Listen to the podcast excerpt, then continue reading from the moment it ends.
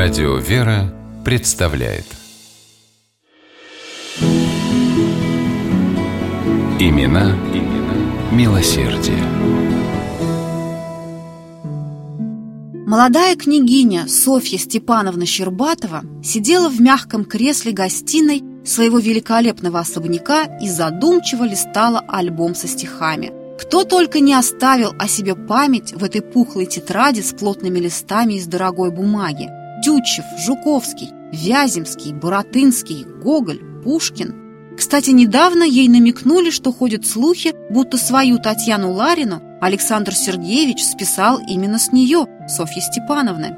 Забавно, если это правда. Однако что у нее общего с героиней Евгения Онегина? Кроме того, что супруг княгини действительно, как и в случае с Татьяной, намного ее старше. Но Ларина, кажется, мужа своего не любит, а их брак с князем Алексеем Григорьевичем очень даже счастливый. Таким мыслям предавалась княгиня Щербатова, пока из раздумий ее не вывел странный шум под окном. Гул сотен голосов сливался воедино, и можно было различить лишь некоторые слова «барин», «барыня», «подайте», «на хлебушек». «Что там такое?» – испуганно спросила Софья Степановна у вошедшей в комнату прислуги.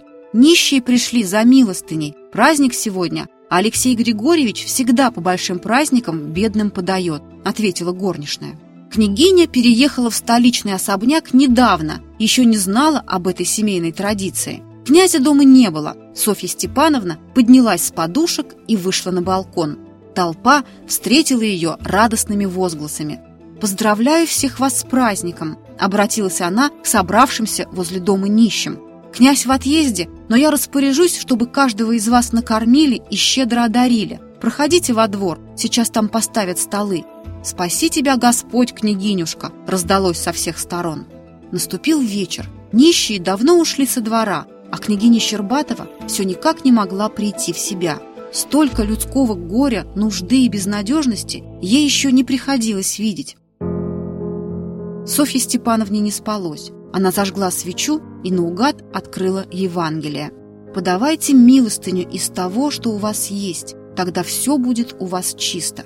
Что сделали одному из братьев моих меньших, то сделали мне», читала она слова Христа. В ту ночь княгиня Щербатова твердо решила посвятить свою жизнь заботе о ближних.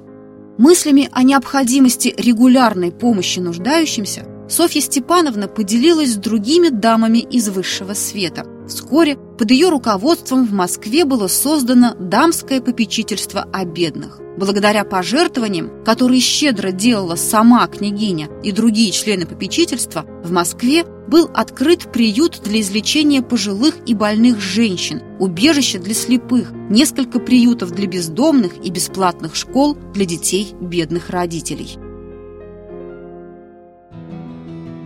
Супруг Софьи Степановны, князь Алексей Григорьевич Щербатов, поддерживал жену в ее деятельности и сам не отставал от княгини. Он был одним из основных жертвователей на постройку в Москве храма Христа Спасителя, а став в 1843 году градоначальником Первопрестольной, возглавил комиссию по его строительству. В декабре 1848 года князь Щербатов скончался. В этом же году в память о любимом муже княгиня открыла близ Новоспасского монастыря детский приют с больницей и церковью. В то время в Москве свирепствовала эпидемия холеры, и Щербатова при поддержке знаменитого доктора Гааза активно участвовала в создании Никольской общины сестер милосердия для оказания помощи больным и нуждающимся. Попечительство о тюрьмах, приют Святой Магдалины для женщин, решивших покончить с развратным образом жизни, воспитательный дом для детей, страдающих слабоумием. Все это появилось в Москве благодаря щедрости и стараниям Софьи Степановны. Неутомимую благотворительную деятельность княгиня вела вплоть до своего последнего дня. Щербатова скончалась в возрасте 70 лет. На ее смерть императрица Мария Федоровна отозвалась такими словами – не могу не выразить глубокой скорби моей об утрате столь чувствительной для Москвы, которая лишилась всеми чтимой и уважаемой благотворительницы.